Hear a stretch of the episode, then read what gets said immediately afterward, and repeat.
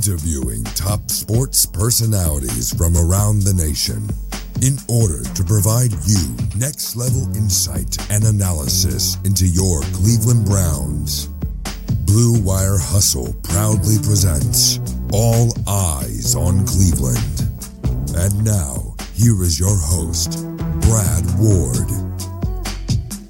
What is happening, my people out there, my Browns fans? You are locked in with all eyes on Cleveland for a very special edition tonight. We're going to do Browns contract extension roundtable with a few of my good buddies over at the Browns Wire. Breaking it all down as OTAs are finished up. We'll be looking for uh, mini camp next week, and uh, we'll talk about that a little bit too but uh, wanted to bring everybody in here and uh, and have a wonderful show here tonight. Uh, and first and foremost, let me introduce my guests. The very uh, special guest that I have for us here tonight. Let's bring him on. Uh, the one and only uh, Jeff Risdon, managing editor of the Lions Wire, the Browns Wire, and contributor at Real GM, and of course the boss man. Jared Mueller, managing what? editor at the Browns Wire. Gentlemen, how are we this evening? Uh, everything good on your end? Oh yeah. You know, I'm in cicada land, so uh, those boys are aggressive. Like I'm talking flying into cars. You can't mow your lawn. Uh, so cicada land is a fun land. Not wow. fun. I don't like that. I do not like that. Uh, that that's that scares me. I, I'm not a fan of insects at all, actually. So they're the creepy little boogers, and they they they're kind of like the dumbest things in the world. Like they just run into you for no reason. Uh, also, they pee. So if you want to look up cicadas Ooh. peeing off of a tree, like there's just pee. Really? Like, yeah, you think it's just like uh, condensation come off of leaves and stuff. No, they straight up pee on you. So um, yeah, look it up. It's disgusting, and wow. people don't realize. And they're like, "Oh crap, I've been getting peed on. Like I can't trim around some of my trees right now. Wow, it, it, it ain't it." I, th- I, thought muffleheads were bad up up on the uh, the north coast. Uh, actually, yeah, I've actually compared that to people down here. They're like, "What?" I'm like, "Yeah, they like stick to your car, and you have to like use your snow scraper to get them off your windshield because their feet stick." And they're like, "Yeah, okay, they both suck." So yeah, yeah, yeah. yeah the muffle, the, the I, I will never forget the front end loaders at Cedar Point carrying muffle heads out after the park every night from like Mother's Day through Father's Day. Uh, it, it's brutal, but uh, and I'm allergic to them, which really sucked because I, I, could not, I could physically not stop my eyes or nose from running when I was around them. So uh, I, am I'm, I'm happy to, to be bug free here in West Michigan, where it's just hot. yeah, it is warm. So we've got uh, Jeff Riz and Jared Mueller. We're going to talk Brown's contract extension tonight with you guys. Uh, we're going to kind of get into the ins and outs, some comps, what we want contracts to look like, when we want them to happen, if we want them to happen at all. So we're going to get into all that stuff. It's all eyes on Cleveland. If you're watching the show live or on playback, hit that like button for me. It helps so much. Just hit the like button. Subscribe to the show if you like it. We're growing big time. We're up to 1,100 subscribers. Jeff's right. Do it do it. and uh, yeah, so there it is. Uh, so we're making our way uh, as we go along here. And uh, with that, uh, let me ask you guys this: uh, OTAs have ended. A weird OTA for the Browns. we've got half the team. Well, fifty-eight people, sixty people in Berea. They've got the offensive skill players and six at Lake Travis. They're out on the boat last night. And Njoku's doing backflips in the water. Uh, OBJ's on the boat. They look like they were chilling. They looked good throwing routes and stuff. Is that did they do this in solidarity of JC Tretter, Jared? I don't think so. Um, I mean, I think Baker that might have played like this much, just a tiny amount. I think the reality is, is they understood that this is an opportunity to get together, not get up to Cleveland, not not do all the things that the team wants them to do. I don't think it's a solidarity with JC Tretter, but I do think there's a piece of the players who they want to be in charge. They see what happens in the NBA, uh, yeah. and the obviously the NFL is far more popular, mm. and they see that in the NBA. If you want to trade, you're traded. But this offseason, Russell Wilson, Aaron Rodgers, Deshaun Watson, Uh, there's a variety of players that may have wanted traded and are still on their teams because players don't have that kind of power uh, in the NFL. So I think um, they might have played a little role to like, hey, make sure my center is happy. But I think the reality is, is they thought it'd just be fun to get together. OBJ never comes to OTAs for pretty much anybody, Giants or Browns. I don't think it's that big of a deal. Uh, and for me, I just actually put it up on the Browns wire. Two teams just canceled their mini their mandatory mini camps, right? The Texans yeah. and the Niners canceled their mandatory mini camps.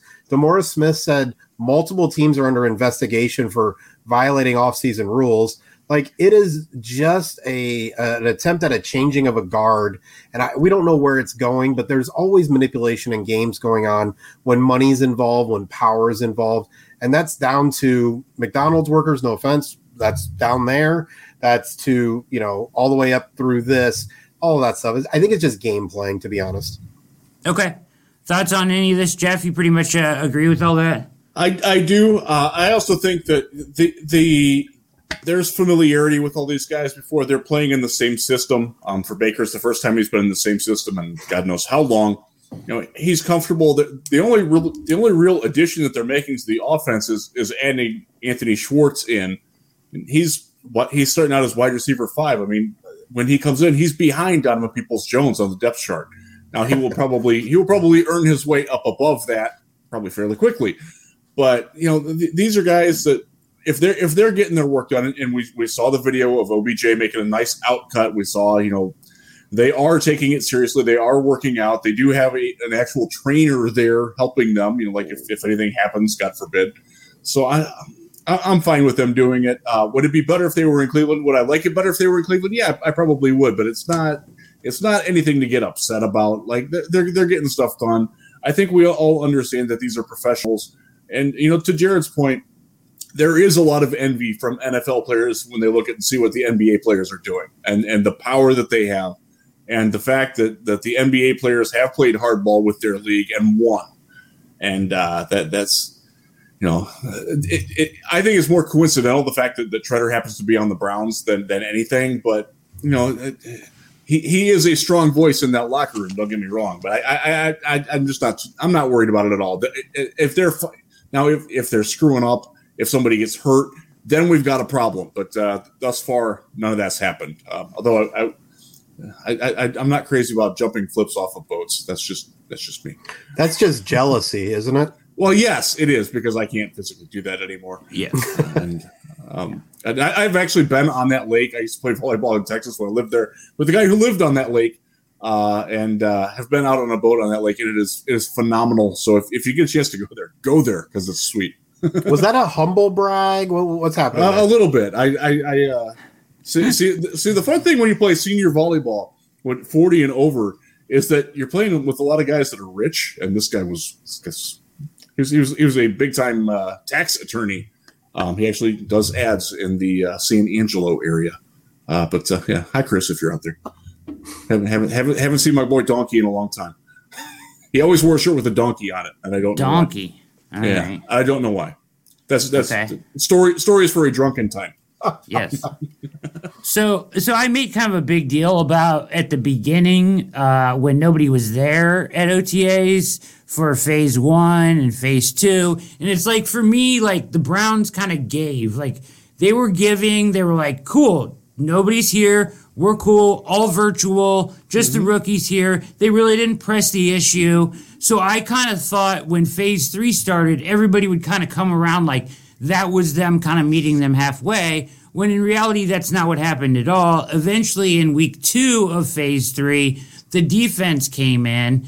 Uh, I don't ever think they talked about them making a deal. It doesn't really seem like they made a deal or anything like that. It just kind of seemed like hey, Miles said he was going, and then some other people felt comfortable showing up, and and from there on, the defense filed in, uh, and the offense still did their thing out there.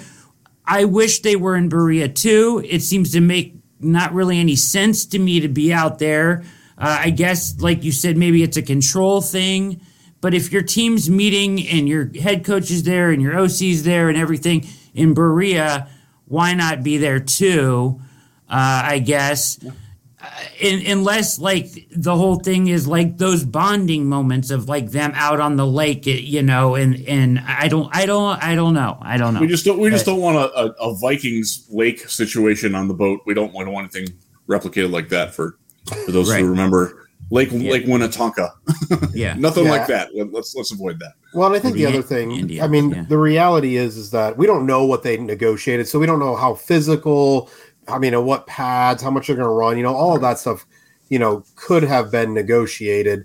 I think the reality, and we saw this in uh, one of the building the Browns. I think Stefanski and Andrew Berry actually are going to uh, enjoy kind of being able to really focus on certain players and on certain things. Um, and I think going forward, they're probably not going to have as large of of a training camp or off-season roster. The 90-man roster, I think, might be done for the Browns. I don't know what number they'll get to, but I think they really enjoyed having in rookie minicamp having the you know whatever it was 16 to 20 or whatever that number was and i think there might be a part that they actually did like having an opportunity to really focus the energy on schwartz um, on hudson on KhaDarel hodge when he got there um, and then obviously on the defense. And I so I think it'll be interesting whether or not that's something that actually ends up being beneficial. Just you know, there's only a certain allotment of time, and they were able to focus it on guys who needed that focus. Again, I'm an optimist like nobody's business, so I tend to find that that good thing and balance big dude out over there. Yeah, yeah, yeah. I mean, uh, I agree with you though. It what kind of sh- shined through in their comments about rookie camp was, hey man, we really liked being able to go one on one and really teach these guys. So I agree with you, Jared. I thought that kind of, you know, was evident as well. The coaches seemed thrilled with how that worked out, I thought.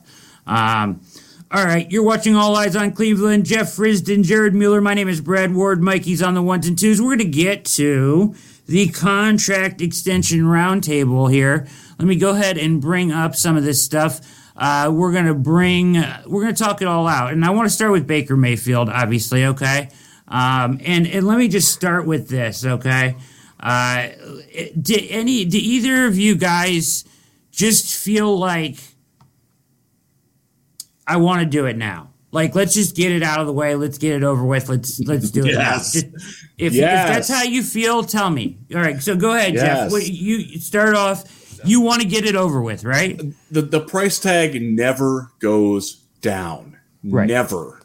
And and if it does go down, it's because you don't want him anymore. And uh, that's not going to happen with Baker. I think I think we're secure enough uh, in in Browns land that the Baker is going to be the quarterback for as long as he wants to be for at least the next five, six, seven, eight, nine years, however long that run can be. And let, us hope it's glorious the entire way.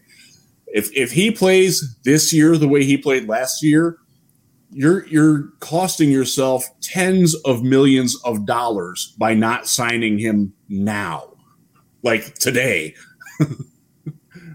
okay, eh, it, Jared, do you feel the same way? Absolutely. I think the reality is, and I said this last year. Last year was all about Kevin Stefanski and Baker Mayfield. And I think they both proved themselves. If if somehow listen, his rookie year is really good. His second year wasn't terrible. His third year is obviously really good.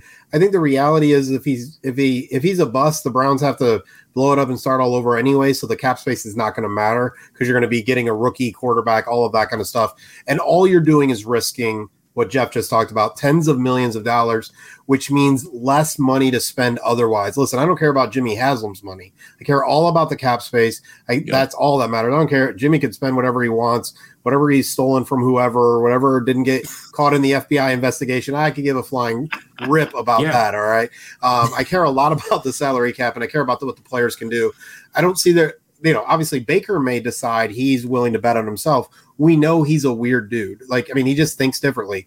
But if the Browns have an opportunity, they need to put a contract in front of him. Worst case scenario, I mean, Carson Wentz, I don't think is that good. And what did they get for him? Basically, a first round pick, second, something, whatever it was. They got assets back because he's a quarterback who's proven a little bit in the league. I think Baker Mayfield's proven more. Um, Jared Goff signed a terrible right. contract, but they used him as a part of getting Matthew Stafford. Like it's kind of like in the NBA, you just you, you got to pay him, pay him up front, risk it, whatever that risk it is, uh, and generally it's going to pay off. I, I tend to agree with you guys both, but I just don't think it's going to happen. So here's where I'm at with it. I, I think the reality is that but it it behooves both sides to wait a year. So like for the Browns' point of view, I think there are people in the organization that are going to say, "Hey, let's see some more data. I want some more data points on Baker before we sign this deal. Let's not rush it. Let's go ahead and, and see what happens this year." And I think Baker's camp is probably like, "Hey." There's going to be more money there if we wait one more year and say Lamar sets the bar at 40 million. I think if if we waits till next year to your guys point, he's probably going to get 40 million or above. I think if they did it now, it would be probably less than that, probably around 35 or, or below even. So it may be significant numbers that but one thing I learned this offseason, more than I've ever learned in, since covering the NFL, is that the salary cap can be manipulated in so many different ways. Like it is just teams are just finding ways to find space no matter what. Like if you really want a guy, there's a way to get it done and yep. and and kick the can down the road. Now eventually it'll come back to bite you, but eventually, if you really want it, you can do it. I think we saw that yeah. from a lot of teams. I think the Saints are a great example of that. But yeah. then they also, you know, had to cut Emmanuel Sanders, Janoris Jenkins, whatever you think about those two players. It is going to cut out some of the middle ground at some point in time. Um, and you're right, you have to pay the piper at some point, you know. But yeah, I'm with you. You got to kick. You may have to kick the can down the road. These these extended contracts, like Marshon Lattimore, just signed five years, 140 right? Four of the years don't even exist. It's it's all silly money. Um, so I'm with you. Like they're going to make Baker. Baker's not going anywhere. Period. That's a that's clear. a done that's deal. Like very clear. Yeah, yeah, that's not happening. Whether it's a Dak Prescott situation, Kirk Cousins, whatever, he's not going to go anywhere. Um, the Browns, you know, they literally did a little like cute thing to go. We're going to pick up Baker's uh, fifth year option okay, tomorrow we're going to pick up Denzel Ward's. Like they did that in a very specific way, you know. So oh, he's just not going anywhere. Uh, yeah, they're listen. They don't do anything on accidents. It's no. ridiculous. yeah, I agree.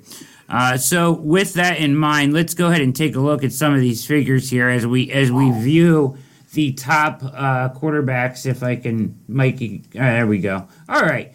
Highest paid quarterbacks in the NFL: Mahomes, forty-five million. Dak Prescott, forty million. This is per, per year, obviously. Uh, Texans uh, quarterback Deshaun Watson, thirty-nine million. Uh, to be determined on what happens there. Uh, Russell Wilson is at 35. Aaron Rodgers and Jared Goff both making 33.5 this year. Cousins uh, 33 million. Wentz 32, Matt Ryan 30, and, and coming in at number 10, Ryan Tannehill at 29 and a half million dollars. So I take, uh, take Tannehill over the five guys immediately above him too. I, I know, right? uh, they they did they did it they did it right. They got uh, the Titans they, did a good job with that. They got saw some good stuff from Tannehill.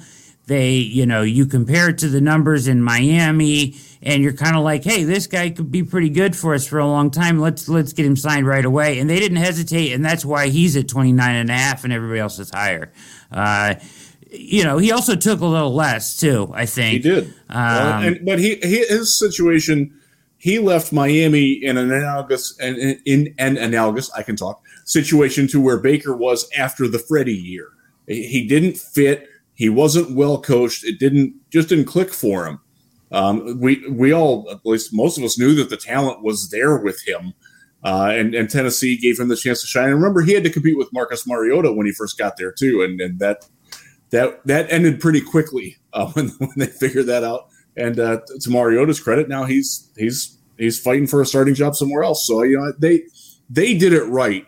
Uh, and I, I, hate to give the Titans credit because uh, I'm, I'm not crazy about them getting Julio Jones either. Um, but but to your earlier point, Brad, you can obviously do anything you want with the salary cap uh, if they can afford all those dudes in there in Tennessee the way that they have. So yeah, I uh, I look in that and and I would put so so when I look at this list, I'm trying to slot where Baker is right now, and right. So age factors in. So yes. Aaron Rodgers is at the end of the career Um, he, he, might never play again. Who knows? Who knows what's going on? I because the Packers sure as hell don't, and I don't think anybody really knows what's going on in Aaron Rodgers' head.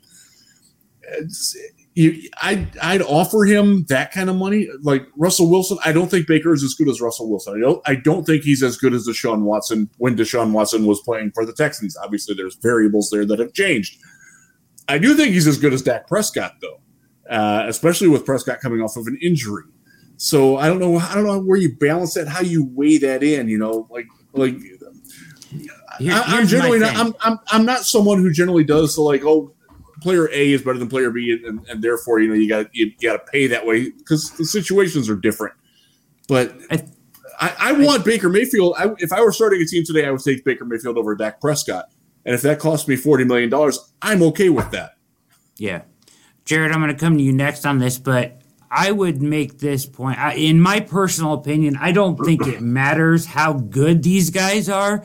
I think it matters when it happened. Yes. So, like, Good the point. market changes when a guy comes to the table, in my opinion. So Dak Prescott was the last guy to the table. So I think the market is pretty much set at $40 million for a franchise quarterback, whether you're better than these other guys or not, in my personal opinion. Jared, where are you at with that? That's a good point. Yeah, absolutely. I mean, I think obviously the off field stuff, we have no idea on Deshaun Watson, but you're looking at this list today, you know, it's Mahomes, Russ, and. Yeah and then what? You're, I mean, yeah. literally Baker is in the conversation with today, who I would pick third. You know, Josh Allen, Lamar Jackson, some of the other guys coming up.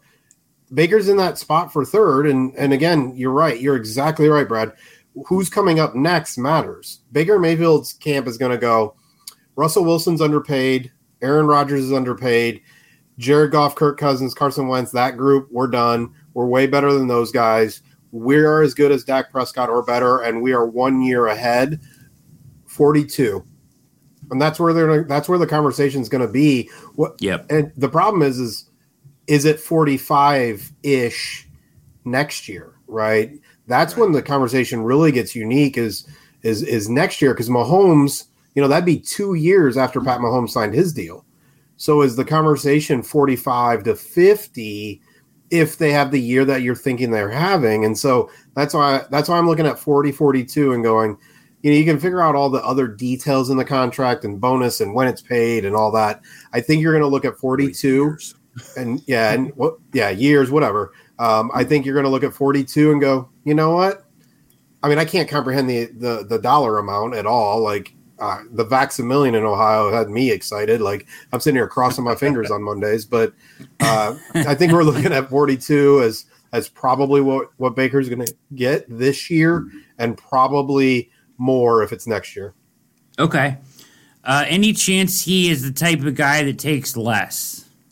Uh, I don't unlikely, right? So I, it, it's unlikely, and and some of that is not Baker. Some of that's his agent. Um, the pressure that the the NFLPA puts on the players to maximize their earnings as much as they can. Uh, I saw that firsthand with Matthew Stafford in Detroit. Um, he actually wound up getting more money than he asked for, um, in part because of the league. There was pressure from the Players Association to go out and get every last dime that you could. And I, I, don't think that pressure is as strong as it was at that point. That was that was what four years ago, three or four years ago. Um, yeah. But that that that is at play. Like if if enough guys start taking less, that does water down the salaries, and that's that's something you have to be very careful about. Um, it, one one thing does. I will say is, um, you you brought up Josh Allen. Yeah. You want to get the deal done before Buffalo signs Josh Allen because the the, the guy who's second is going to get more, and they're both going to get a lot of money. And uh, you know, they both have the right now. Both teams honestly have the cap room to to do the forty two to forty five million dollars. And, and again, the agents are going to try to get every every last drop that they can out of it. So yeah, get it done before Josh Allen does. Now we haven't heard anything. Now, I, I, don't follow the Bills that closely. I won't profess to that, but we haven't heard a lot about them talking extension with Josh Allen yet either. So uh, maybe, maybe that, maybe, maybe, maybe the Bills people are having these conversations right now as we speak. They could be, uh, but it, it behooves Probably. the Browns to get Baker done before the Bills get Josh Allen done, because at worst, then Josh Allen's new contract with Buffalo is the floor that you're negotiating for for Baker. You want that yeah. you want that situation flipped. Yeah. Yeah. And, and, you're hearing whispers a little bit from Baltimore, a little bit out of Baltimore about them potentially getting Lamar done. There, I think there's a chance they could do that this year, uh, right? Because that has one less year on it, right? This is his last year. No, he no, has the fifth he, year. He was 30. Yeah, he has the, the extension. Yeah. Okay. Yeah. All right. Yeah. Yep. I, I, I, don't know. Yeah. I keep hearing whispers from Baltimore. Go ahead, Jared. No, I actually, I, I, so as the mental health guy, like, I think Baltimore is trying to prop up Lamar. Like, I think there's some like Lamar's our guy, Lamar's our guy. They don't need to do that in Buffalo. They don't need to do that in Cleveland. I think there is a, a little bit of that, like, no, Lamar, we got your back kind of thing. So I think that's why you're actually hearing it. You've we've literally heard Harbaugh talk about we want to get it done kind of thing and in a way that is a little stronger. Um, I, you asked the question about Baker getting every cent. Uh, I think it's it's easy to forget a little bit that Baker Mayfield is an underdog, right? Like eh, he's got columns. Uh, one column is Kliff Kingsbury, right? All of that, and he's got all these chips. That, that that chip on his shoulder has that's that column. And this column is I'm the number one overall draft pick. I took Cleveland to the the playoffs, right? He I I opened the beer coolers. Like he's got some things in that column, but the money is going to be that is almost that kind of shiny piece, that personal piece just yeah. below Super Bowl. So I think for for Baker he he does have a little of that short guy syndrome where he is always kind of keeping the ledger. He's always checking where does he fit into things. And so um, you're, I think the Josh Allen thing is going to be interesting. Are they, or does Josh and Baker not want to go first because one of they Baker wants one dollar more, you know that it's, kind of thing. It's a chicken contest. yeah, no question. It, that very much uh, probably is a factor for both of them. Um, all right. Do you guys? Let's start with you. Go, coming right back to you, Jared. Do you have an idea where you want to go on years on Baker's deal? Because some of these are structured differently. I mean, some uh some of these there's a seven year deal. Is there seven? Somebody's seven, right? Uh, I think let me look. Mahomes is ten, isn't he? Mahomes yeah. is ten, and, and, most are four, but a couple are three, and then there's a seven. I got this stuff down here. Uh, oh, here we go. Five for Matt Ryan, five for Garoppolo, five for Stafford, uh, and the others were four, and then and Mahomes was ten. Do you? I mean, seven is out there too as a, as a possibility. I have a Dak Prescott comp because I think that's pretty close to maybe what we one. might be looking at. Uh, but go ahead uh, yeah. with with what you think as far as years go, uh, Jared. Yeah, you know, I'm going to look at. I'd like five. Um, I don't okay. think Baker's going to like five. I think no. they're going to push down to three and four. I think it's the again, it's I, I love the NBA. So it's LeBron James. You know, he started controlling, and they're going to look at when certain things are up and all of that kind of stuff. I like honestly, I like as long as possible. I like five. I like seven. Uh, I think they're going to push for three to four with some option years in there. Yeah. Yeah. The benefit of doing like the seven is by the time, you know, those later years come around, if you don't have to restructure, is you're getting a bargain because the market has exploded up so much, which is why, you know, Kansas City is going to be very fortunate uh, as this deal continues to move forward and that price looks lower and lower. Go ahead, uh, Jeff. Thoughts on years? So I, I, I will, I will uh, tip my hat to Kirk Cousins for changing the market completely. He figured out that you get more money by signing more contracts more often. Yes. And the other quarterbacks have figured that out too. So I think you're going to get Baker probably for 3. You might it might be a a option for 4 where there's like and, and it might be one of those like mutual exercise options. Uh, uh, those are rare, but they do right. happen. Um, but I, I I'll, I'll, Mahomes is going to be a big exception on this. I think you're going to see more and more of the quarterbacks taking three years that could maybe be four. I, I think five, six, seven. That's that, that's going to take a very special circumstance, and I, I, I just don't see that being the case with Baker. So so you know, three years, 125 million, um, with with a fourth year maybe as a void year, um, or or a, a, a like a, a, contingency option, something like that. I think that's the, that's the sort of deal that you're looking at with with a, a very high percentage of it guaranteed. Okay, let's. Uh, uh, so I use Dak Prescott's contract as a com- as a comp here because I think this would be perfect. Four years, right? Uh, he's got a void year on here, I believe. Yep. Um, uh, but yeah, four for 160, uh, 66 million signing uh, bonus, uh, 40 million uh, average guaranteed at sign. So total guaranteed 126. But there, you know, there's a nice little out after three years if you really needed to, where uh, you know, there's yep. only only 26 million dead cap at that point. That's what I was laughing about. I was like, yeah, um, yeah. does that say like Jeff and I are a little old? You see us kind of lean in a little bit on these, like, oh, what's yeah. happening there? But does that yeah. really say a potential out as if 26 million dead cap isn't some BS that no one was going to want to be paying? But sorry, it was just that was just. I mean, wait, we said we said that about Carson Wentz and Jared Goff this season. And they both got moved for more than that. So True. I mean, yeah. even Odell Beckham Jr. had, um, you know, a pretty big dead cap when they traded him. I also think it's really interesting when you look at these kind. This is totally different than the void year things we've been talking about. You know, Jadeveon Clowney's like a four year deal as well. Like right. that is that means in 2025, if Dak Prescott is still good and they're going to pay him 50 million dollars, obviously they'll figure all the stuff out. But he's already going to cost 13 million against the cap in his first year of his next contract. Like that's a crazy amount of we can just call it dead cap money because that's really what it is. He's going to have 13 million in dead cap no matter what his actual cap hit and you know right. this year on the first year of this year it's 22 so most likely you're looking at that second year that his first year of his next contract is going to be 33 or so cap hit plus 13 like he's going to be at about 50 million in cap hit on his first year of his next deal if he's still good. That's crazy. Yeah, I don't. My understanding is so, like, say they did go out after t- 2023, that money rolls right up into 2023 uh, as soon as the contract ends. So I'm pretty sure those void years roll right up as soon as the contract ends. Yeah, so, so he would be up to like 2024. Yeah. yeah. yeah. So yeah, I don't know how so, that works to be just just the sure the nuts right. and bolts of the contract that we're looking at there. The four years, 160 um, with 95 million guaranteed at signing, 126 total guaranteed. That's a very realistic contract for Baker Mayfield in Cleveland. Yeah, I think so. Uh, I I I, I kind of think he will probably ask for a little bit more than that, and there will be negotiations because if you don't ask, you don't get, but you also might not get what you ask for. And I, I think Baker's smart. Jeff, are you married? That. It felt like that statement was a was a married guy statement. Twenty five years, baby. Yeah, buddy. Uh, that's funny. Uh, yeah, so I, I, yeah I think that's pretty reasonable. I mean, I, w- I would do that. I think I think the Browns should shoot for I four years. Too.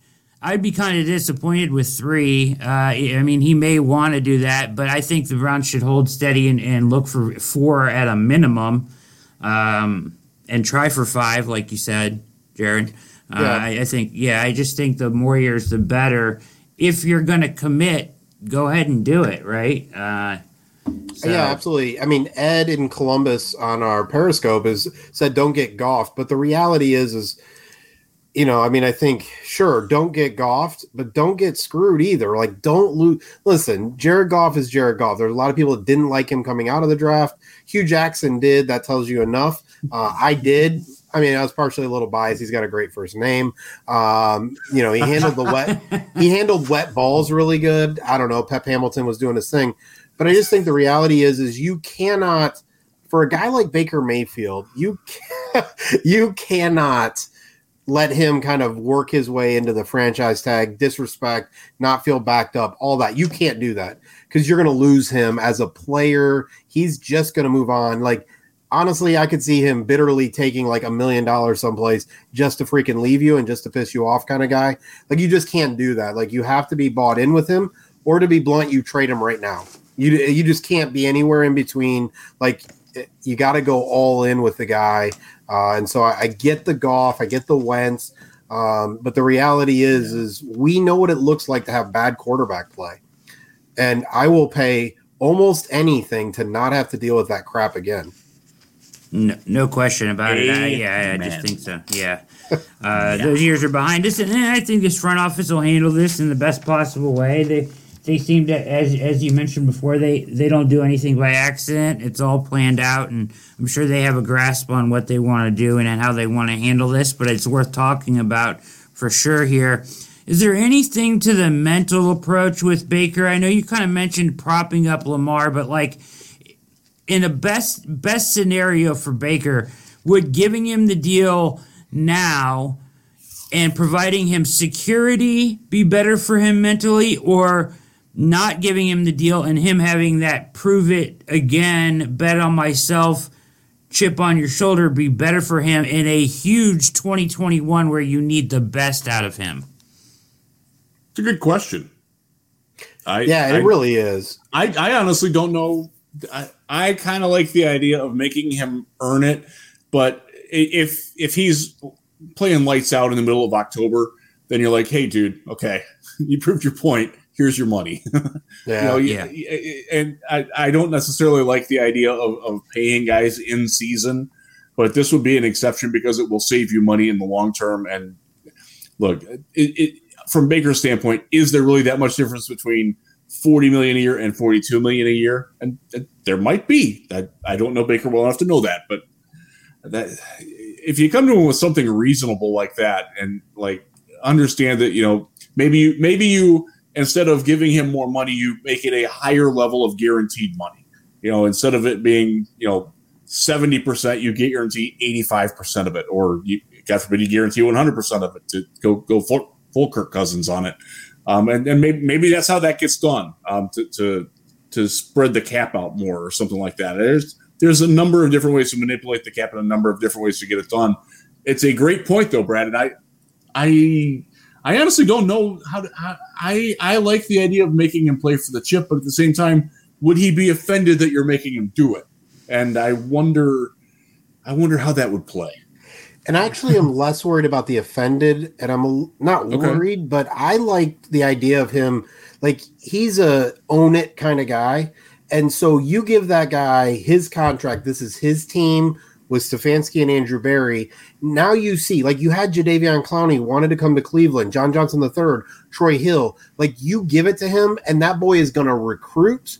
He is going to put his stamp on it, and other players are going to go, yeah, that's the guy, right? So for me, it's more about the ownership that he can really kind of put down his roots and say, all right, I got, I got Austin, I got Norman, and I got Cleveland. Right now, he's got Norman and Austin and Cleveland, right? Like it's mm. kind of in Cleveland. yeah. If yeah. you give him that contract, and now it's all three of those, and that yeah. boy is all in when he's all in. So that's for me. It's not about the offended. It's more about like, let's get everything the youngest coach, the youngest GM, and franchise QB. Yeah, uh, I think I, I think it. he's the type of guy that would feel that security, be honored by it, and be like, "All right, I'm here. Now it's my team. Let's let's effing go." You know what yep. I mean? So uh, I I think there's you know there's a couple ways to look at that. You're watching All Eyes on Cleveland as we are going through the extension, uh, contract extension roundtable with the Browns candidates here, breaking it down with the very special Jeff Risdon and Jared Mueller of the Browns Wire. Uh, go check everything out at USA Today Sports Media Groups, The Browns Wire, at The Browns Wire on Twitter, and hit the like button if you are enjoying our conversation below. Let's uh, move on to Nicholas Chubb, who is a hot topic right now. A lot of people on Twitter uh, with the Pay Nick Chubb t shirts, and we've got pay Nick Chubb this and everything going. So, but Nick Chubb is heading into his final year of his contract. Let, this this is uh, I feel kind of strongly about this one, but we'll we'll get into this. Uh, let's take a look here at the highest paid running backs in the NFL, uh, and we've got uh, highest paid backs in the NFL. McCaffrey, sixteen million. Alvin Kamara, fifteen million per year. Zeke Elliott, fifteen million per year. Way too much. Uh, Dalvin Cook, twelve point six per year.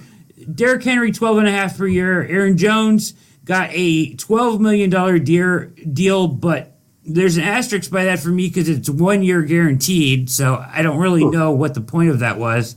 Uh, he got, you know, he got his first year guaranteed and that's it. So, uh, Joe Mixon, 12 million. Melvin Gordon, eight million. Saquon Barkley still on a rookie deal at seven point eight, and Austin Ekeler at six point one million dollars. There's your top ten, uh, and Chubb is up. And I have a comp for this. I actually uh, did use the same comp when Jake had me on the Obi on his show uh, and asked me about this. But uh, you guys, where are you at? Uh, we'll start with you, Jared. Where are you at with uh, Chubb? Do you want to pay him now? Do you want to wait and still pay him? Are you sure if you want to pay him? Are you unsure? Where are you at? Do you not want to pay him? Franchise tag him? What do you want to do? yeah, you know, honestly, uh, this is going to be very anti-sports media. I don't know. I really yeah. just I, I, don't come know. on. Like there are literally like hey. while you you were looking at all these numbers, there's like, all right, yeah, if you can get into the 13, I don't know, 13's a lot. You know, like I bluntly just don't know. I think the reality is is while we love Chubb and Hunt, I think there is a significant gap between those two players. Um, I actually don't think Hunt as a lead back fits the um, wide zone scheme nearly as much as as Chubb does. Um, I really have no strong take on this. Um, liter- there's a part of me that thought trading him before last season or this off season would have made a lot of sense because you got like a first and a third for him and and just kind of go through that process of, of just recycling them but instead of losing them in free agency you just you do the trade i just don't have a strong take to be honest jeff where do you feel where, where you come out on nicholas chubb I would not extend him. I would let him play a year on the franchise tag. Uh, at that point, you'll see how much health he, he still has in the legs. Can he can he withstand another? There is a finite level, and I will use Todd Gurley as an example because Todd Gurley would be number two on this list, but he is currently a free agent who can't sign as a number three for a vet minimum in either Detroit or Baltimore. That mm-hmm. tells you how fast it goes. The guy scored 40 touchdowns in two seasons three years ago, and he can't get work anymore because his knees are done. You cannot pay for that. That crippled the Rams making that deal. Was he still good? Yes, but he wasn't super anymore. You know, he he went from being a level where he was he was at his peak. Todd Gurley uh, in the Rams when they were 2017 2016 was better than Nick Chubb has been as an all around mm-hmm. back. Now, now Chubb, you, I will, I will argue with anybody. Nick Chubb is the best runner taking a handoff in the NFL today. Um, Derrick Henry is one A, um, and and they're different styles, but I will take Nick Chubb on that. But is he a great receiver? No, he's not the great receiver that Gurley was out of the backfield. I think I think people forget about that. This is a guy that caught 60 passes in the season and caught 10 touchdowns in the season. That's not Chubb. So uh, the, the the point is is that you've got to ensure yourself from overpaying for a guy when he's not going to be the guy that he is today going forward. And there are very, very few running backs who can sustain the way that Nick Chubb is doing right now over time. Frank Gore is one of them. Uh, it's not easy to find other dudes that, that, can sustain it that long. So you've got him. You can franchise tag him. That's about that's that that would put him in the range where where Jones and Mixon are and, and Henry. And in the 12 to 12.5 million would be the franchise tag um, going into next year. The year after that, it would go up, and you would be paying him a little bit more than McCaffrey. If my math in my head is right, it would be about 16.7, 16.8. Like um, because you get 120 percent, I think. Exactly. Yeah, you get the, you get the automatic inflation upon it you can lock him up and have him for the next three years for that figure by just franchise tagging him, and you're not committing yourself to anything beyond that. And I, I honestly, I kind of like that idea because I don't want to be paying him $16 million in 2026 when he's not who he is in 2021 and 2022. I, I, I know that I, I look, he's a great runner, but you can get like Todd Gurley's on the street right now you can the Lions picked up Adrian Peterson right before the season last year for a veteran minimum. He came in and he was good. Like like is the drop off worth paying for that much? I don't I don't think so. So I like the idea of doing at least one year on the franchise tag, and then if he's still got it, then you then you give him another year. Um, and maybe you don't franchise tag him. Maybe that would be prohibitive. So you sign him for three years and thirty million dollars, and it's in the last two years are void years, something like that. I I, I don't want to extend him out beyond 2023 because I think at that point you're getting age, you're getting mileage. He has missed time already with knee issues. You can't ignore that, and I I, I don't mean it at all to be condescending towards Nick Chubb because he's great, but is he still going to be great in 2023, 2024? You're looking at what look at Zeke Elliott in Dallas now. He was two years ago where where where we're thinking Chubb is now. Cowboys fans by and large hate that deal now. They they they, they still like Zeke, but not at that price tag. Well, and I think I don't want, I, yeah. I don't want that to happen in Cleveland with Nick Chubb. I think the reality before I know, uh, Brad, you have a strong take is I always worry about betting on being the exception. Like we can yes. walk through the Gurley and the Zekes and the uh, Freeman, and I mean, there's just a bunch of contracts where you're like, uh, that's Melvin ugly. Gordon. Melvin Gordon's Melvin, another one. Yeah, yeah, there's just so many, and then you're like, yeah, but we can be. And so for me, that's just the hard thing. But on the other hand, it's freaking Nick Chubb, and the dude's a beast, and he shuts his mouth, he and he, he runs people over, and he runs past them, and he stiff arms He's them. so good. He's, He's so, so good. freaking good. But the re- I mean, the history says listen, if you pick up a a, a, a companion at certain places, she you, your relationship may not last. Like there, there's, there's just history there, and maybe we should look at that history and just believe that it's true, and and and see what that move on might look like, but extend it as long as you can. I don't. I, again, I just don't know. yeah, so here's my here's my presentation in, in my rebuttal to you, Jeff. Okay, all right, because I I'm with you on the franchise tag, and I was there for a minute, but I did a little research, and to me, I agree with you. Beyond 2023 question mark, but to me, Nick Chubb is special.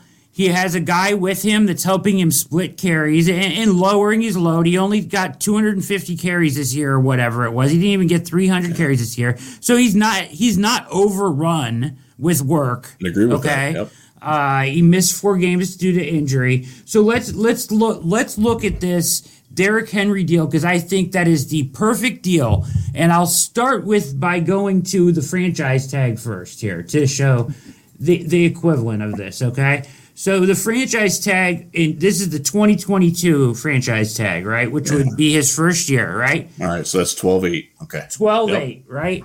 Okay. So 12-8 the guaranteed money on a four year deal to Derrick Henry, this is Derrick Henry's deal, is 25.5, which is less than what it would be if you franchise tagged him twice. So why yes. not just sign him to the four for 50 or the four for 48 and give him the two years of guaranteed money, 24 or 25 million dollars and, and that's the same thing as a franchise tag with just one extra year. You're still out after 2023 if you want to be with yeah, no dead money at all. So you're just giving him two more years and and and you wouldn't have to even play oh, the yeah. franchise tag. I, I, I would I wouldn't have an, I wouldn't have an issue with that at all. The only thing I would wonder is would he take that? Um, whereas with you now, the franchise tag leads to other it could be acrimonious. Um, although there are some players that secretly like getting tagged. I don't know why he wouldn't take it uh, because Derrick Henry took it just last year, and Aaron Jones couldn't get a deal. He took a one-year deal for twelve million. He I mean, did. his deal was four years, but one year guaranteed. R- the running back market right. is getting lowballed right now. I think he would take it in a second if for yeah. one year uh, uh, of security. My question and, would be: would, would, the Browns do that because of I, what you just said? And what's and the I, what's the downside to it? I, at some point, you just run out of money. Like you just you run out not of Jimmy Haslam's money, but from a cap space perspective, you know the the priorities just have to be there, and and I don't think there's any any interest. Again, Mike Shanahan's offense. I don't know the random Olandis Gary is one of the random names. I'm sure old guy also remembers a few other ones, but oh, Olandis yeah, Gary is yeah. the one I have. I think the Browns look at the Stefanski system and go, man, we're just gonna get some people in here. We're gonna draft a fourth rounder. We're gonna even draft a third rounder. If he leaves, he's gonna sign a huge freaking deal. We're not gonna be active in free agency. We're gonna get a high third rounder as a comp pick the following year. I just don't know if they're gonna value it. I don't think this contract's terrible. I think they might. This is about where they might be, but in this general, is- they. I don't think they're going much beyond that, and they would be two years out from that. So you know, I just don't know. I, you know, a team like Miami, I don't know who would be the the players for him, uh, but I think it would just be interesting how they value the position given the offense that they run. Certainly, and I understand that. So I'm just saying, just to be clear, though, this is not a four year deal for $50 million. This is a right. two year deal for $24 million, I'm saying, that you offer him, or 25, whatever right? Two for 25 is two years of Nick Chubb. If you're talking franchise tagging him for 12 and a half, anyways, it's just one additional year of the same price. And you don't even have to pay that extra 20% that you would if he yeah. is good enough to be around. And to me, that's giving him one extra year of security. So if he makes it through this year healthy, you're going to want to keep him around because he's special, in my opinion. So and maybe they don't. Maybe they go totally analytics on this. But my feeling is that doing that to a guy like Nick Chubb says something to the locker room. Like, I don't know. Maybe they it will. Could. Maybe they'll play hardball, straight up NFL business, but not paying a guy like Nick Chubb, who has worked as hard as him, has been as ideal of a Brown as you can be like him, and not paying him and rewarding him with a new deal that it, it, it it's not much more, right? It's it's one extra year of the franchise tag. That's all we're talking about. You're out after 2023. I think he's good through 23. I do. I, I would agree with that as long as long as he's not suffering an injury now um, this year. Correct. Um, and, and you can, you, you can even wait till the end of year.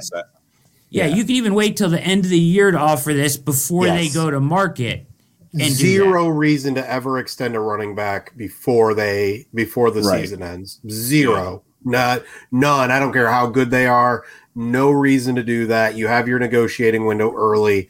If you want to get a deal done, you can. No reason to ever sign the extension before that. So interesting. I'm sure a lot of people are going to feel differently about this. Uh, yes, different ways they do. It. yeah, we, we, we hear it. As, we hear it.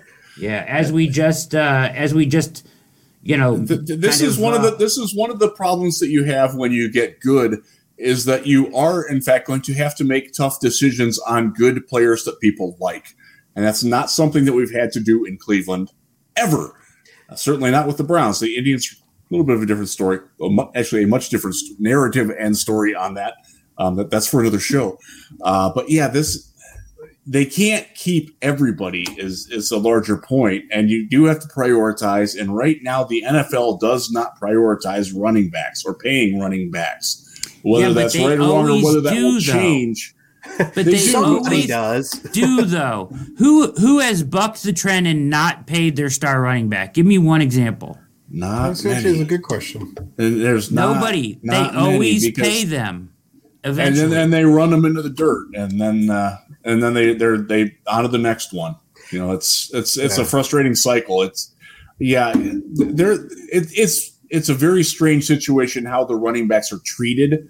And I, you know, like we, we talk about it in the draft all the time. Is there going to be a first round running back this year? Turns out there there was, but you know, the year before it was Clyde Edwards-Helaire was he was the last pick of the first round. You know, they, the NFL right now is of the mindset that that running backs and off ball linebackers are the least valuable positions on the field.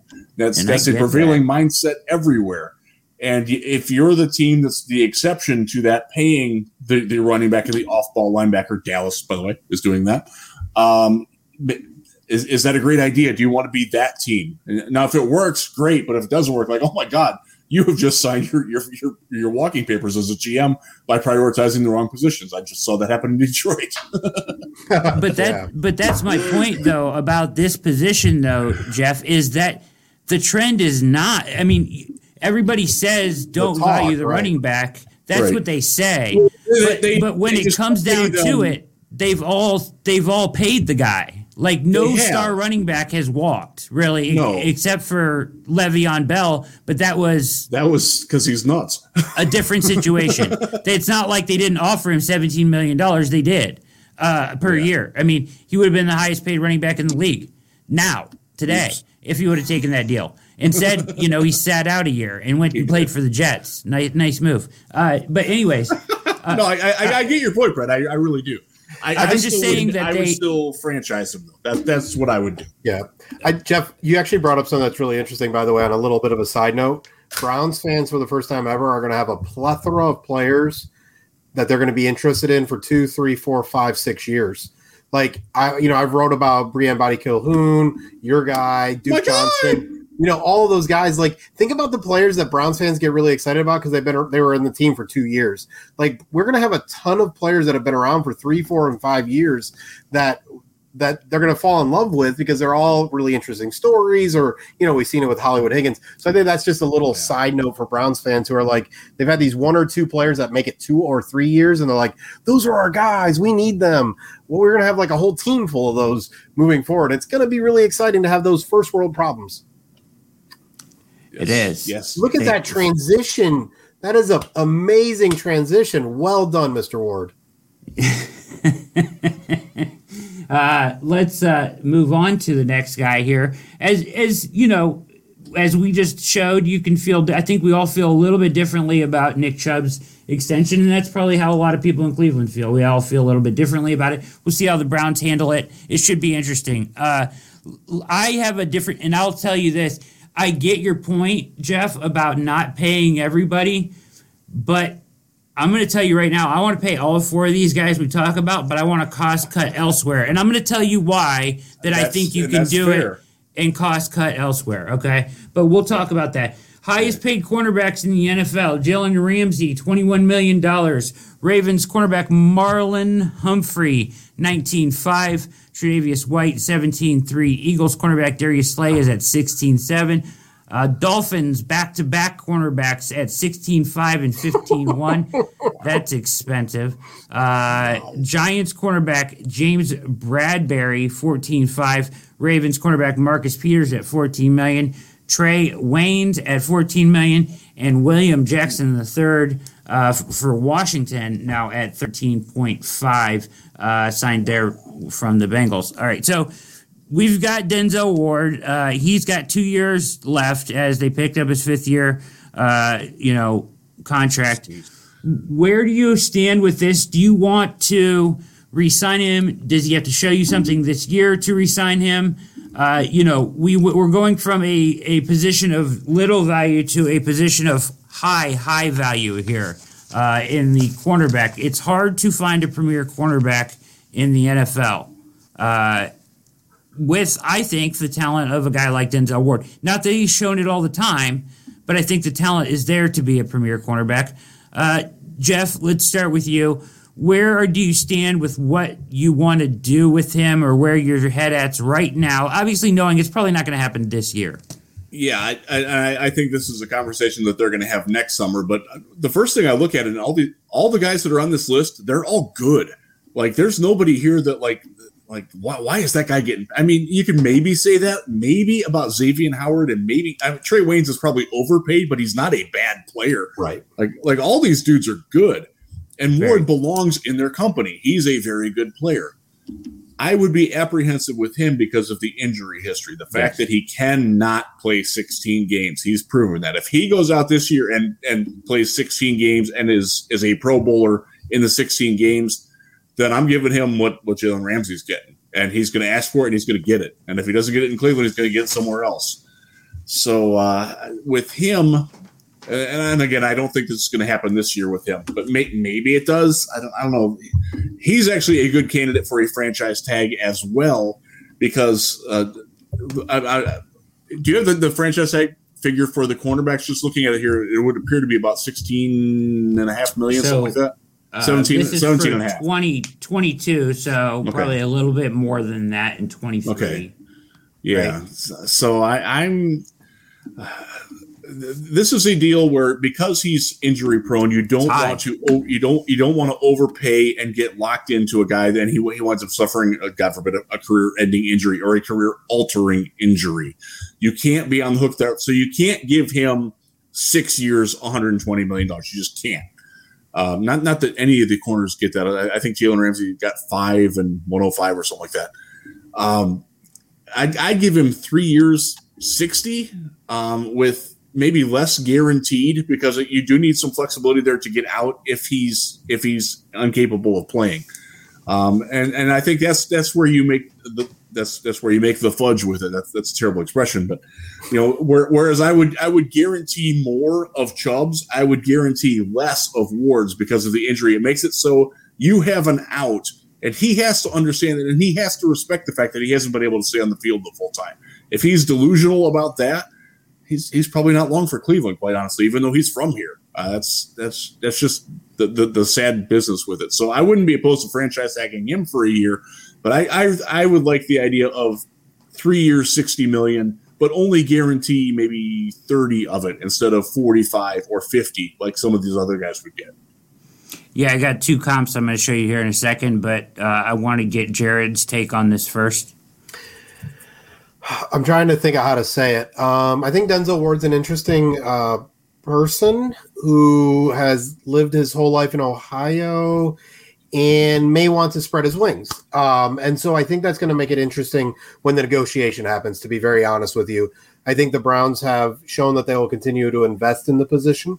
Um, and I think um, I think it, if I was a betting man just right now, I I would actually bet on Greedy Williams and Greg Newsome more than I would bet on Denzel Ward being one of their two uh, long term cornerbacks. Not saying Greedy's going to be good. I'm not saying anything like that. I'm just not sure. Injury history. Listen, when I look at injuries, I don't care about height and I don't even care about weight. I care about thick. Like I want them thickums. Like I want some thick hips. I want some. I want some thick shoulders. Like I always I knew that about you, Jared. Well, I knew that about you, Jeff. Um, but um, like for me, that's really important when it comes to health, and and Denzel just doesn't have that. Um, but I think Denzel and his family would like some more uh, explore the world kind of things. Um, he's he's experienced Ohio for a long freaking time. He's got a lot of money. I just for me, it's hard. Injuries are really difficult. I agree with everything Jeff said. I think Denzel's really good. I think we've been um, we've been screwed by the fact that he has had to bounce from so many different really interesting systems. Right? You talk about Gregg Williams, Steve Wilks. Uh, now uh, to Joe Woods is more Seattle cover three that you did a really good piece on the Browns Wire. Make sure you guys go to the Browns Wire, uh, part of USA Today. There's a really good piece on cover three there. I just think Ward has um, has done well. Um, I'm just not sure he is that long term piece here.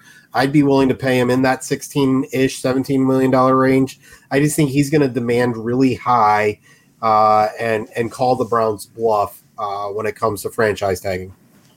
Uh, yeah, I, I, I tend to agree with you, Jared. That my fear here with Denzel Ward is that he values himself more than the Browns value him, and that he may go, "Hey, man."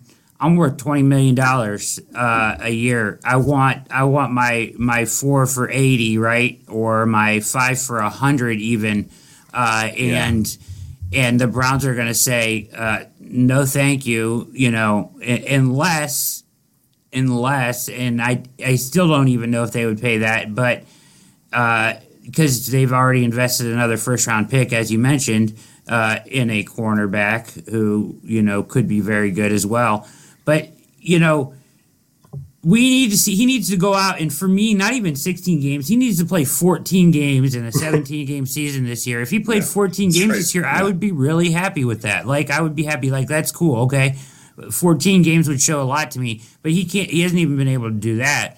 Uh, so for me he needs to go do that this year and then consider keeping him. But i would like to try to consider keeping him at that price range, somewhere between 14 and 17 million dollars a year. But I fear that he asked for 20 no matter what, and just to get himself to the market. Because if he gets himself to the market, I think somebody might pay him 20. You know what I mean? I agree. Uh, they they'll have extra money, and somebody's going to want to go say, hey, look at the cornerback we went out and got. We went out and got a star corner, right? And uh, that's that's just kind of how the market works.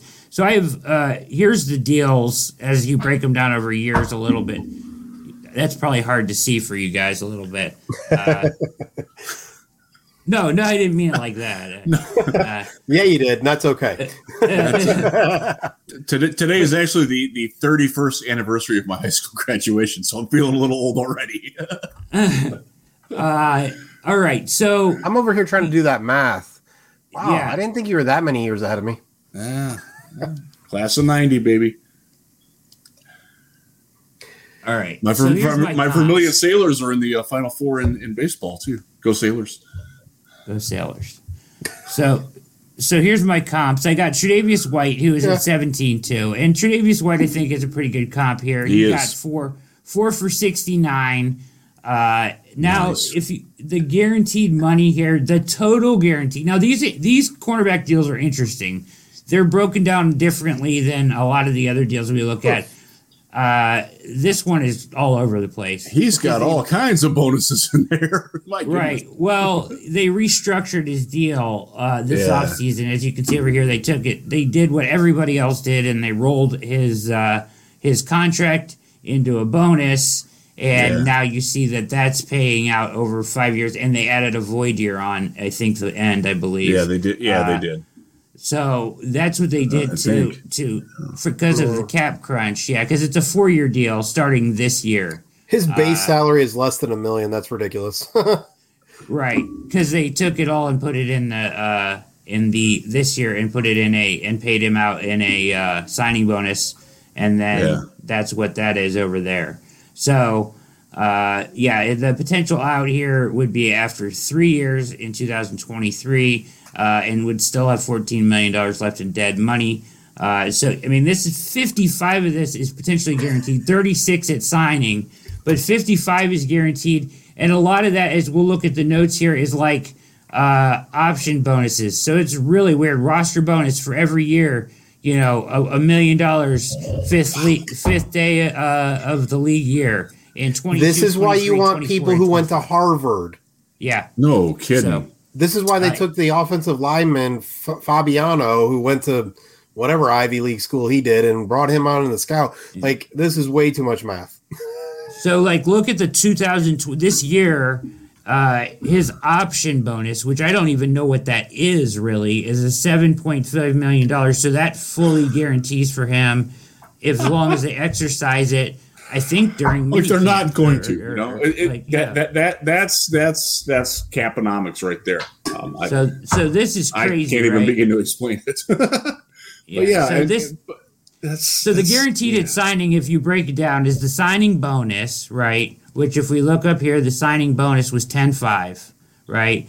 Plus his 20 salary, plus his 21 salary, plus that option, that 7.5. That equals 36.75 the rest of his guaranteed salary comes from all these little bonuses here if he makes it to the day. So they're kind of partially guaranteed, I guess. Um, wow. If that makes sense. So yeah. the most recent contract to look at, which I also think is worthwhile because it's a three year deal and it's Adoree Jackson. And he just signed it this offseason. And it's for about $14 million a year. Guaranteed at signing 24 5 Okay. Uh, signing bonus 13.5. So his guaranteed at signing and his total guaranteed are the same at 24.5. There's an out clear. This is much more clear to look at. An out after two years, $26 million. Uh, with 4.5 of dead cap. And the only reason that's on there is because they've stretched out that uh, signing bonus over three years again because of the cap crunch. Okay. Now, if you come down here, and I want to, this is interesting here, if you do the math, $58,823 times 17 games is $1 million. So if you did sign uh, uh, Denzel Ward to, let's call it, my, here's my Denzel deal, guys, okay? All right. Four years for $65 million. Okay? Uh, you get an out after two years at 30 guaranteed, but you give him 30 uh, six guaranteed. because uh, that seems to make sense ratio wise at signing, and you give him that four million dollar uh, per game per active roster bonus. So every time he suits up, he's getting one seventeenth of a million dollars. So he gets an extra million dollars if he plays the whole season, right? I think it's a good way to incentivize him, try to get him on the field. These are the things that if you're gonna have Denzel Ward for three more years, you have to incentivize him to be on the field. I think. I'd agree with that definitely. Yeah, I think Adoree Jackson's an interesting one because of injury history as well. Exactly. Like he has a lot that he struggled with. Um, uh, Denzel's played much better than Adoree Jackson um, yes. on the field, so yes, I think that has. those numbers make sense. Um, and again, you're, Brad, as you talked about, the reality is, is what does he think he's worth? Because this is where the our discussions are completely different about Baker and Chubb. Chubb, it's about his position. Baker, it's just get it freaking done at some level when matters, but just get it done. With Ward, it's really about value. It's really about injury. His is really complicated. And I mean, not as complicated as uh, Tre'Davious White's contract was, but it's pretty darn complicated. I think the other the other two we've talked about already, and even Wyatt Teller here in a second, are probably probably the simpler of the ones. Not that there's a right answer. I think Denzel Ward might be the most complicated of all of them. I agree. Complicated contract wise and complicated because if you look at this right here, right? Like there's no clear besides Ramsey and Murphy and White, like Slay maybe, but the rest of these guys are viewed differently by different teams and by different yeah. pundits and and the numbers are all different. So like it, there's no like set market for the cornerback like there is with running back and quarterback where you can kind of see where the market is and where it's going. Here it's really up to the player and, and that's why i think it gets complicated jared would you agree? Yeah i just think yeah i think it's all just so complicated. And then you look at like cover three again. I go back to schemes and systems. Cover yes. three, Denzel Ward isn't six two, six three with you know big old these arms like Jeff and I have. I don't know about yours, Brad, uh, but you know the the arms that go on forever, right? Exactly. Like Brad ball. you know, yeah, we should we listen. We're gonna go play some volleyball together. Um, but you know, so I just think it's I think it's so complicated for so many different reasons, and I think he's the one that's going to create a lot of angst, to be honest. I think so too. Until I say what I'm about to say about Wyatt Teller. Uh oh. Uh oh. Oh, that's a tease, ladies and gentlemen. so I got I have strong feelings on this one as well. So we'll we'll talk about this one. Let's start with uh, Brad Strong's feelings, so so yeah. he doesn't we don't piss him off quick. Yeah. Oh yeah, you're not gonna All piss right. me off no matter what. I, you know, I'm pretty easy going on that stuff. All right, so uh, there's some Spotrac had some comps, so I, I on this one, and and I kind of dove into this. So there's a couple comps I have here, but and, and you can look at this if you see the rankings are all over the place here and that's because they took they did it by totals instead uh-huh. of by the per year average. So i changed yeah. it to per year average okay? So uh, brandon Scherff is getting 18 million dollars a year uh, for one year basically. He's franchise okay. tagged. Yeah. Is he? No he's not fran- he's franchise tagged for the second this is the second year in a row he's been franchise tagged. That's why his figure is so high Okay. All right. Uh, Joe Thuney is the high, highest paid guy under contract then, okay? Yeah. At five years, $80 million, which comes out to $16 million a year for a guard. Now, uh, you know, guaranteed signing, uh, guarantee, and practical guaranteed. See, this is the problem with getting the premium version of Spotrac is they give you too many numbers to look at. So yeah, you're uh, right. Yeah, yeah. I mean, second year cash, third year cash. I mean, it's crazy, right? Uh, so, but but if you look at at the guaranteed, he's at 46 guaranteed is really practically what he can get, which is 58 percent of his contract, which that's a nice little figure to have. But if you look if you look at the rest of these here, it goes down from there to 14 to 14 to 13 with Andrew Norwell. Uh, you know, the names are irrelevant to me here because I don't really know these guys. It's just about figures. Uh, I will say that Spotrac had Ali Marpet as the comp for Teller, and he's at 10 million a year on Makes a five. Makes a lot of sense, actually. Yeah. and I got his contract here to look at now. I guess it makes sense, but because of the age, right, and five year deal. But They're Teller both was kind of molly weirdos. yeah, yeah, yeah, yeah. But but here's my here's my question. Teller was the best guard in football last year, right? According Yes. to a lot of people. Yeah, So- he, he's certainly in the top three. Uh, I, I would say that Scherff, while he played, is probably the best. Um, Dallas fans will tell you that Zach Martin is the best, but Teller is certainly right there in the conversation with those guys. Absolutely. So, and, and you can't forget Quenton Nelson, who's going to break the bank when he gets there as well. He's probably the most consistently the best guard in, in the amazing. NFL. But he is not he's not getting his contract yet. So here's Spotrac's uh, comp uh, with over the caps breakdown. How ironic that is, but uh, contract notes. Al- Ali Marpet signed a five year $51.25 million extension with the Buccaneers on the 11th, uh, October 11th, 2018. Marpet received $26.867 million in guarantees, including a $2 million uh, signing bonus. There you have it. That's how it breaks down. Uh, so it's a two years and, you, and you're free. Two years, no more dead money. Uh, and it's a five year deal. So really, it's, you know, a two year deal for about 11 a year. But you but Yeah. obviously you can keep him if you want to, if he plays well. And you can keep him and keep paying him at that at that price. It goes up a little bit, but not much, as you see here, about eleven per year.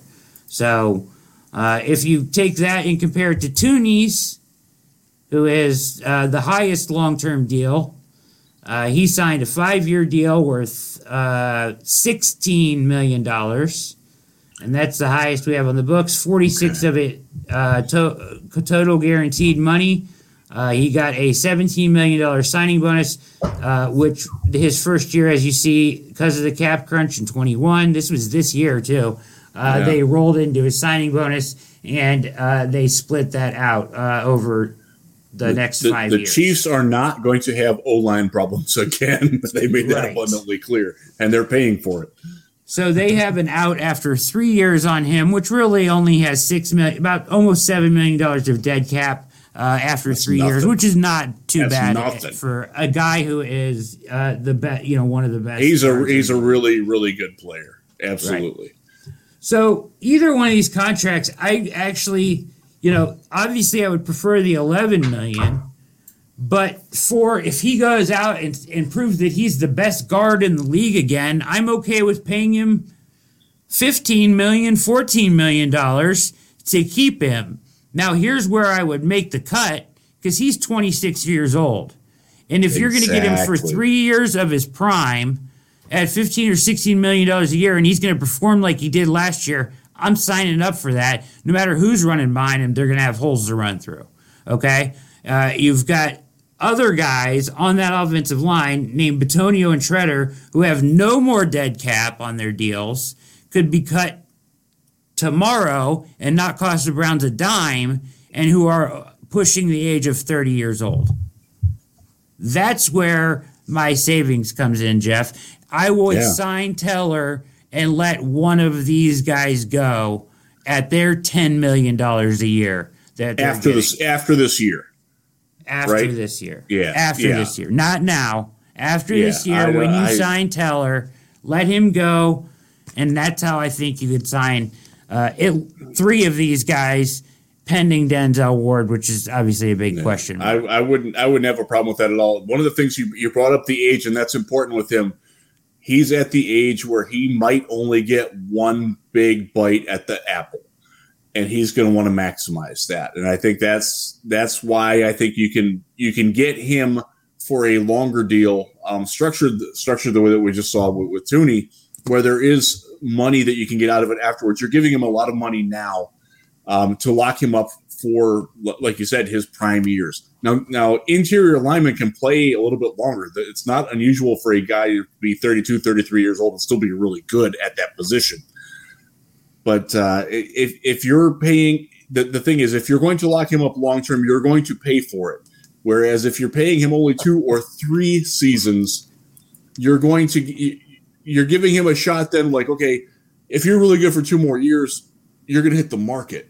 And I, I wonder if he will want to do that. I and I don't know the psychology on him. I, I, I will not pretend to be in Jared's psych, psychological realm there at all because he will he'll he'll he'll school me there. But this is a guy who washed out of Buffalo very quickly, and it didn't work.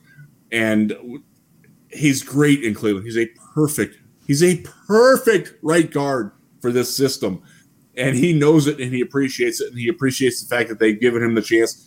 Bill Callahan has done a masterful job with him. Let's say though, in two years Bill Callahan is gone. He's he's an older dude. He, he might move on.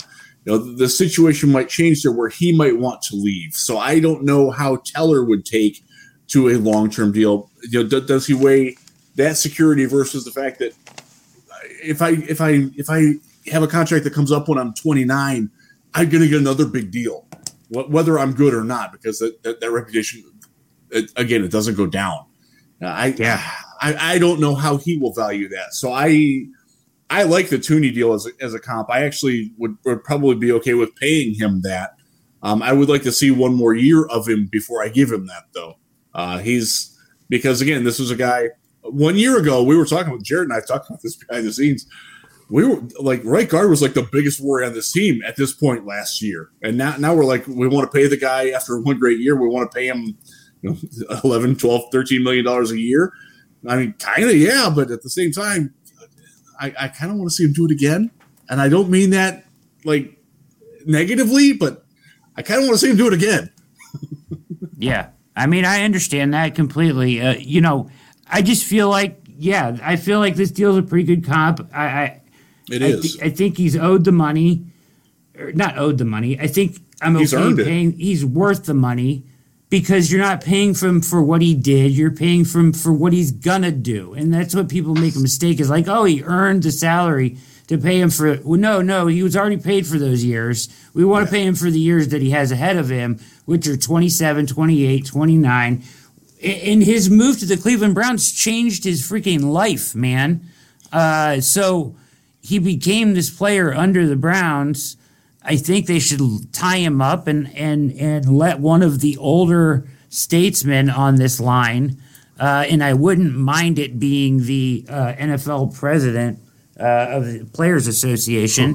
not that I not that I don't like J.C. Tretter. It's just kind of a pain in the ass to have him on your roster every year. Uh, so Anyways, that that's my thoughts on it. Either Bitonio or Tretter, no dead cap. That's where I find my savings, and I want to keep Teller. Uh, Jared, tell me I'm crazy if I'm crazy. Please hold. Let's do the over the top old school here. Uh oh. uh oh. Uh oh. It All is right. very much possible that Wyatt Teller gets traded during training camp, and I think it's a it's more than a possibility. Um, I think they. Here's the thing Wyatt Teller was drafted whenever the crap he was drafted. I don't remember off the top of my 18, head right now. 2018, fifth rounder out of Virginia Tech. Fifth rounder. So everybody dra- waited to draft him in the fifth round. The Browns got him for a fifth round pick, I think, something like that, right? The Browns yes. weren't sold on. They just needed somebody. I forget the other dude that. Uh, Drew Forbes.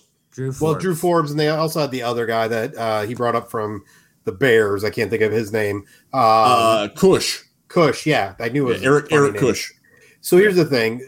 So the question is: Is did everybody get it wrong in a draft and in when he was available in trade? And did the Bills get it wrong, or did the Browns? Eh, is there something special about where the Browns are? So is the value in the Browns and their offense, their offensive line coach, all of that, and every all the setup that they have around him, or did everybody else miss twice, right, or three times, whatever the number would be? Did everybody else get it wrong to not draft him over the more than the fifth round or to trade for him in the fifth round?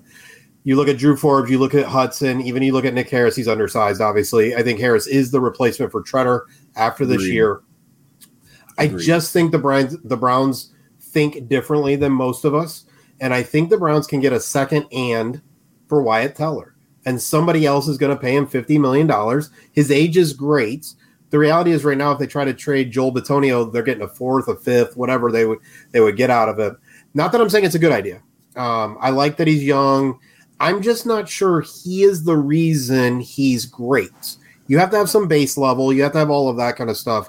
I just am not sure he's the reason. And if he's not the reason, I'm not paying that amount of money. Now, Jeff, you're right. We could see another year, but then we start to get into that Denzel, Nick, Baker. Like you have all of that at the and same then you're, time. yeah, you're, you're putting them all in the same year basket there. Exactly. I, I, So- I get your point. and and one of the things that we talked about, like like it was a big deal when Drew Forbes opted out because that took away because he was the guy who was going to be that position. We need, we obviously need to see something from him quickly.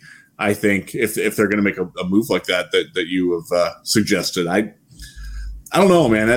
I, I I get your your thinking. It's just it, it's disappoint. It would be disappointing to me if they traded him uh, because I think he's the kind of guy that you can point to as a real success story as in a reason why why players would be attracted to coming to Cleveland because hey, I I I was Buffalo's a good team. That's a good football team, and he didn't work there, and he came to Cleveland and the coaching staff that they have and the culture that's here let let him thrive. That that's somebody that you can put on a poster in, in free agency and say, hey, it might not it might not have worked for you in Philadelphia or Atlanta or Houston. We can make it work here. This is here. Here's an example of a guy that we made it work with. And I, I would I would be very upset to see that that angle go away. No, I think they would be. Yeah, I I agree with you. I think they would try if they were going to make that deal. I think you may think more about a player plus or you know some of those okay. kind of things to try to get you excited. This is not a rumor. This is this part is not a rumor or anything. But like Danielle Hunter, for example, like dude, could the Browns trade again? I have no idea what the Vikings line looks like. I'm not going to pretend to. But could they trade Wyatt Teller in a fifth for Danielle Hunter? Now you're talking about you're, you you don't have that same narrative issue that you might have because the Yeah, reality is I, I, I get that. That's fair. It's just hard to pay a lot of offensive linemen, and Bill Callahan is the greatest offensive line coach in the league at this point in time. Um, so again, that's that is Yep. just knowing, reading the tea leaves, understanding, processing, a lot of combination of things that um, I don't think that's off the table. Um, and especially it'll be interesting if you know if um, he gets a little calf strain and Drew Forbes looks good, right? You see something like that happen. Just keep an eye on some of that, and and oh, do they hold him out a little longer? Do they see a Or- little or- more out of Forbes? Or or does James Hudson kick inside? How do they feel about Chris Hubbard? Is he healthy? There, there's a. You're right. And I, I Michael had to take- Dunn, yeah. I, who, who was the guy that, that came in? Uh, uh, Blake Hance. Thank you, Blake Hance. He he Yeah. wasn't he, he wasn't awful after the first play. Yeah. So they have I have the list here. They so they have Forbes, Hance, Dunn, Hudson, Harris, I, and I, I agree with you. You know they have a number of guys waiting in the wings that certainly could fill in, and, and that was kind of my point with Tretter and Bitonio if they did that right. That's the other side. Yeah, Right. yeah. Yeah, I would I would hate to see like him come here and his career take off and let somebody else benefit from it. I guess. I agree with that too. Uh, that's but again, we're talking about and I rich get like, like the trade is the benefit for us, right? Jared is what your point is. Like the the comeback is a, is the benefit for us, but I mean, he was fantastic last year. I mean, he was spectacular. He really was, but what he was spec I guess what he was spectacular at to me is not the technician, right? It's not that he has all these techno he is fast and he is a mauler as a, like nobody's business. His diversity is really good, but he's not that left tackle. Even Joe Thuney is a is a more of a technician of a player he is um, along Yes. with a lot more pow- with some different power play. Um, I just think someone's going to look at Wyatt Teller this offseason or this training camp and go, "That's a number one guy on my line." And last year for the Browns, he was the fifth, right? He was the fifth best player, and he was able to have the the benefit of Jack Conklin and of J.C. Tretter, Joel Bitonio. Well, maybe he was four. Sorry, uh, Jedrick Wills was not not very good at all. But anyways, he was he was in the mix. I just think another team, a Jon Gruden, uh, whoever, is going to go. Ooh, that guy's going to be a number one kind of lineman. Uh, but in the end, he's really good. He is really good um, for the Browns. I wouldn't have a problem if they signed him. I just am not sure they will. And their investment in the offensive line over the last two years uh, in the draft, getting somebody, at least one or well, two and then one, tells me they're looking ahead a little bit. Uh, yeah. You know, all that kind of stuff. And uh, so, yeah. So again, I, I throw that out there just so Browns fans aren't surprised. This this front office doesn't work, and good teams don't work in like silos of we just got to keep everybody. They're very creative. Like think of the Patriots. They traded Chandler Jones, who is still a really good pass rusher, when they were still really good. And so good teams do that. They they understand how to move things around, flex things. We have a strength here. Let's let's help another area of our team. And, and I'm not again. It's not doesn't have to be Wyatt Teller. It could be Denzel Ward. It could be a variety of other players. Um, but Wyatt Teller is the guy that I am looking at. I'm looking for an injury in some other training camp uh, for a team that thinks they're a contender in the NFC, most likely. Uh, and I'm looking at them as a possibility. Chicago, Minnesota, Washington, Wow, I would just be floored if they did that. To be honest, I mean, it, I, it's, I, it's an interesting thought. I, I hadn't honestly thought of that, Jared, but uh, the way you you present it, uh, it yeah, certainly makes it. yeah, yeah. And now we have it. Jeff. Jeff's about to text a bunch of people, which will be really fun. And, and, and I and I, I get, I totally get your point, Jared. I just. I just can't imagine them doing would, that after. Yeah, it would be. I just would be shocked. I would, I would be disappointed in the Browns for doing. I would be and, very disappointed. Yeah. That's that's that's just my take on it. But hey, let's listen. Maybe they sign him first, right? Like again, um, I think it's. I just think it's going to be such an interesting thing because he's yeah. You know, he wasn't a first round pick. He wasn't this. He wasn't that. And all of a sudden, he's the best offensive lineman in the league. Like, like again, it's that betting on exceptions things. Like all of a sudden, this dude was available for a fifth round pick and they brought in a bunch of people in Buffalo to replace him, and all of a sudden he's the best guard in the league.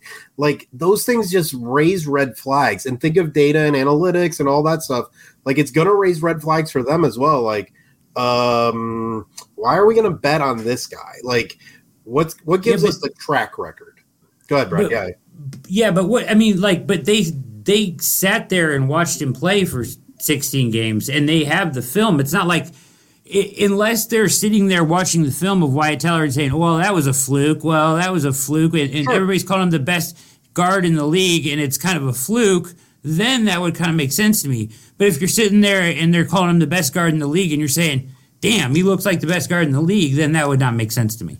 Yeah, no, I get it. I think for them, it's um, is he the best guard in the league, or they are they is he set up to be the best guard in the league? Like that is the question, right? right. It's it's the shooters yeah. next to LeBron and Kobe and Michael Jordan, like B.J. Armstrong and John Paxson and Steve Kerr and all the you know all those guys. Like they weren't good, but Boobie Gibson, I know who Boobie Gibson is because of LeBron James, right? So right. I think that's just the thing when it talks talks about analytics. By the Henry way, Henry James for three from the corner. Listen, listen to all I, w- I don't know about the I don't know about the Teller Boobie Gibson comp, but sure, but that's a new one. On a side note, think about all the different things that have pulled out of all three of us tonight think about how much mental space sports holds in our brain that we pull out all these random facts and data and names and all that stuff. Like, you know, could we do something better in the world? Probably not. This is awesome. Eh, yeah. You so you I mean, do you feel that way though, Jared? Do you feel like he's was just a benefit of being on a really good offensive line? That's the way you feel? I think he's really athletic. I think he is an angry, not angry, he's an angry blocker. And I think he may not have been the starter last year if Drew Forbes played. So really? all of that tells me that there he would fit really well in some other Shanahan systems. Um, yeah, I do feel like he's more of a benefit of what's around him than he was himself worth $50 million. In the Brown system, he's worth $50 million in any other system is he worth 50 million dollars that's that's how i look at system players in that way fantastic really good stuff really good stuff guys you guys were outstanding tonight all eyes on Cleveland with Jeff Risdon and Jared Mueller of the Browns Wire. Both of them of the Browns Wire. Jared, the big boss man over there now. Jeff is the big boss man of the Lions Wire. Also contributes very much at the Browns Wire and Real GM.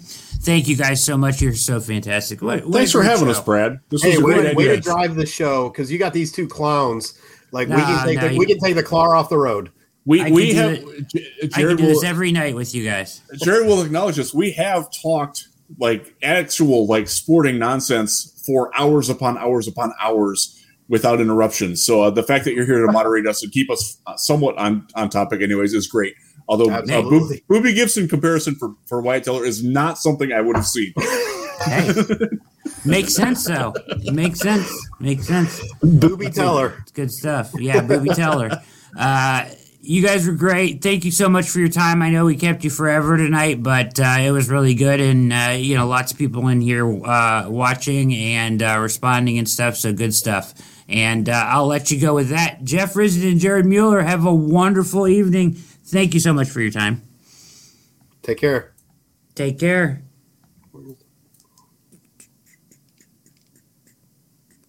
And with that, we will be right back after this very very brief break.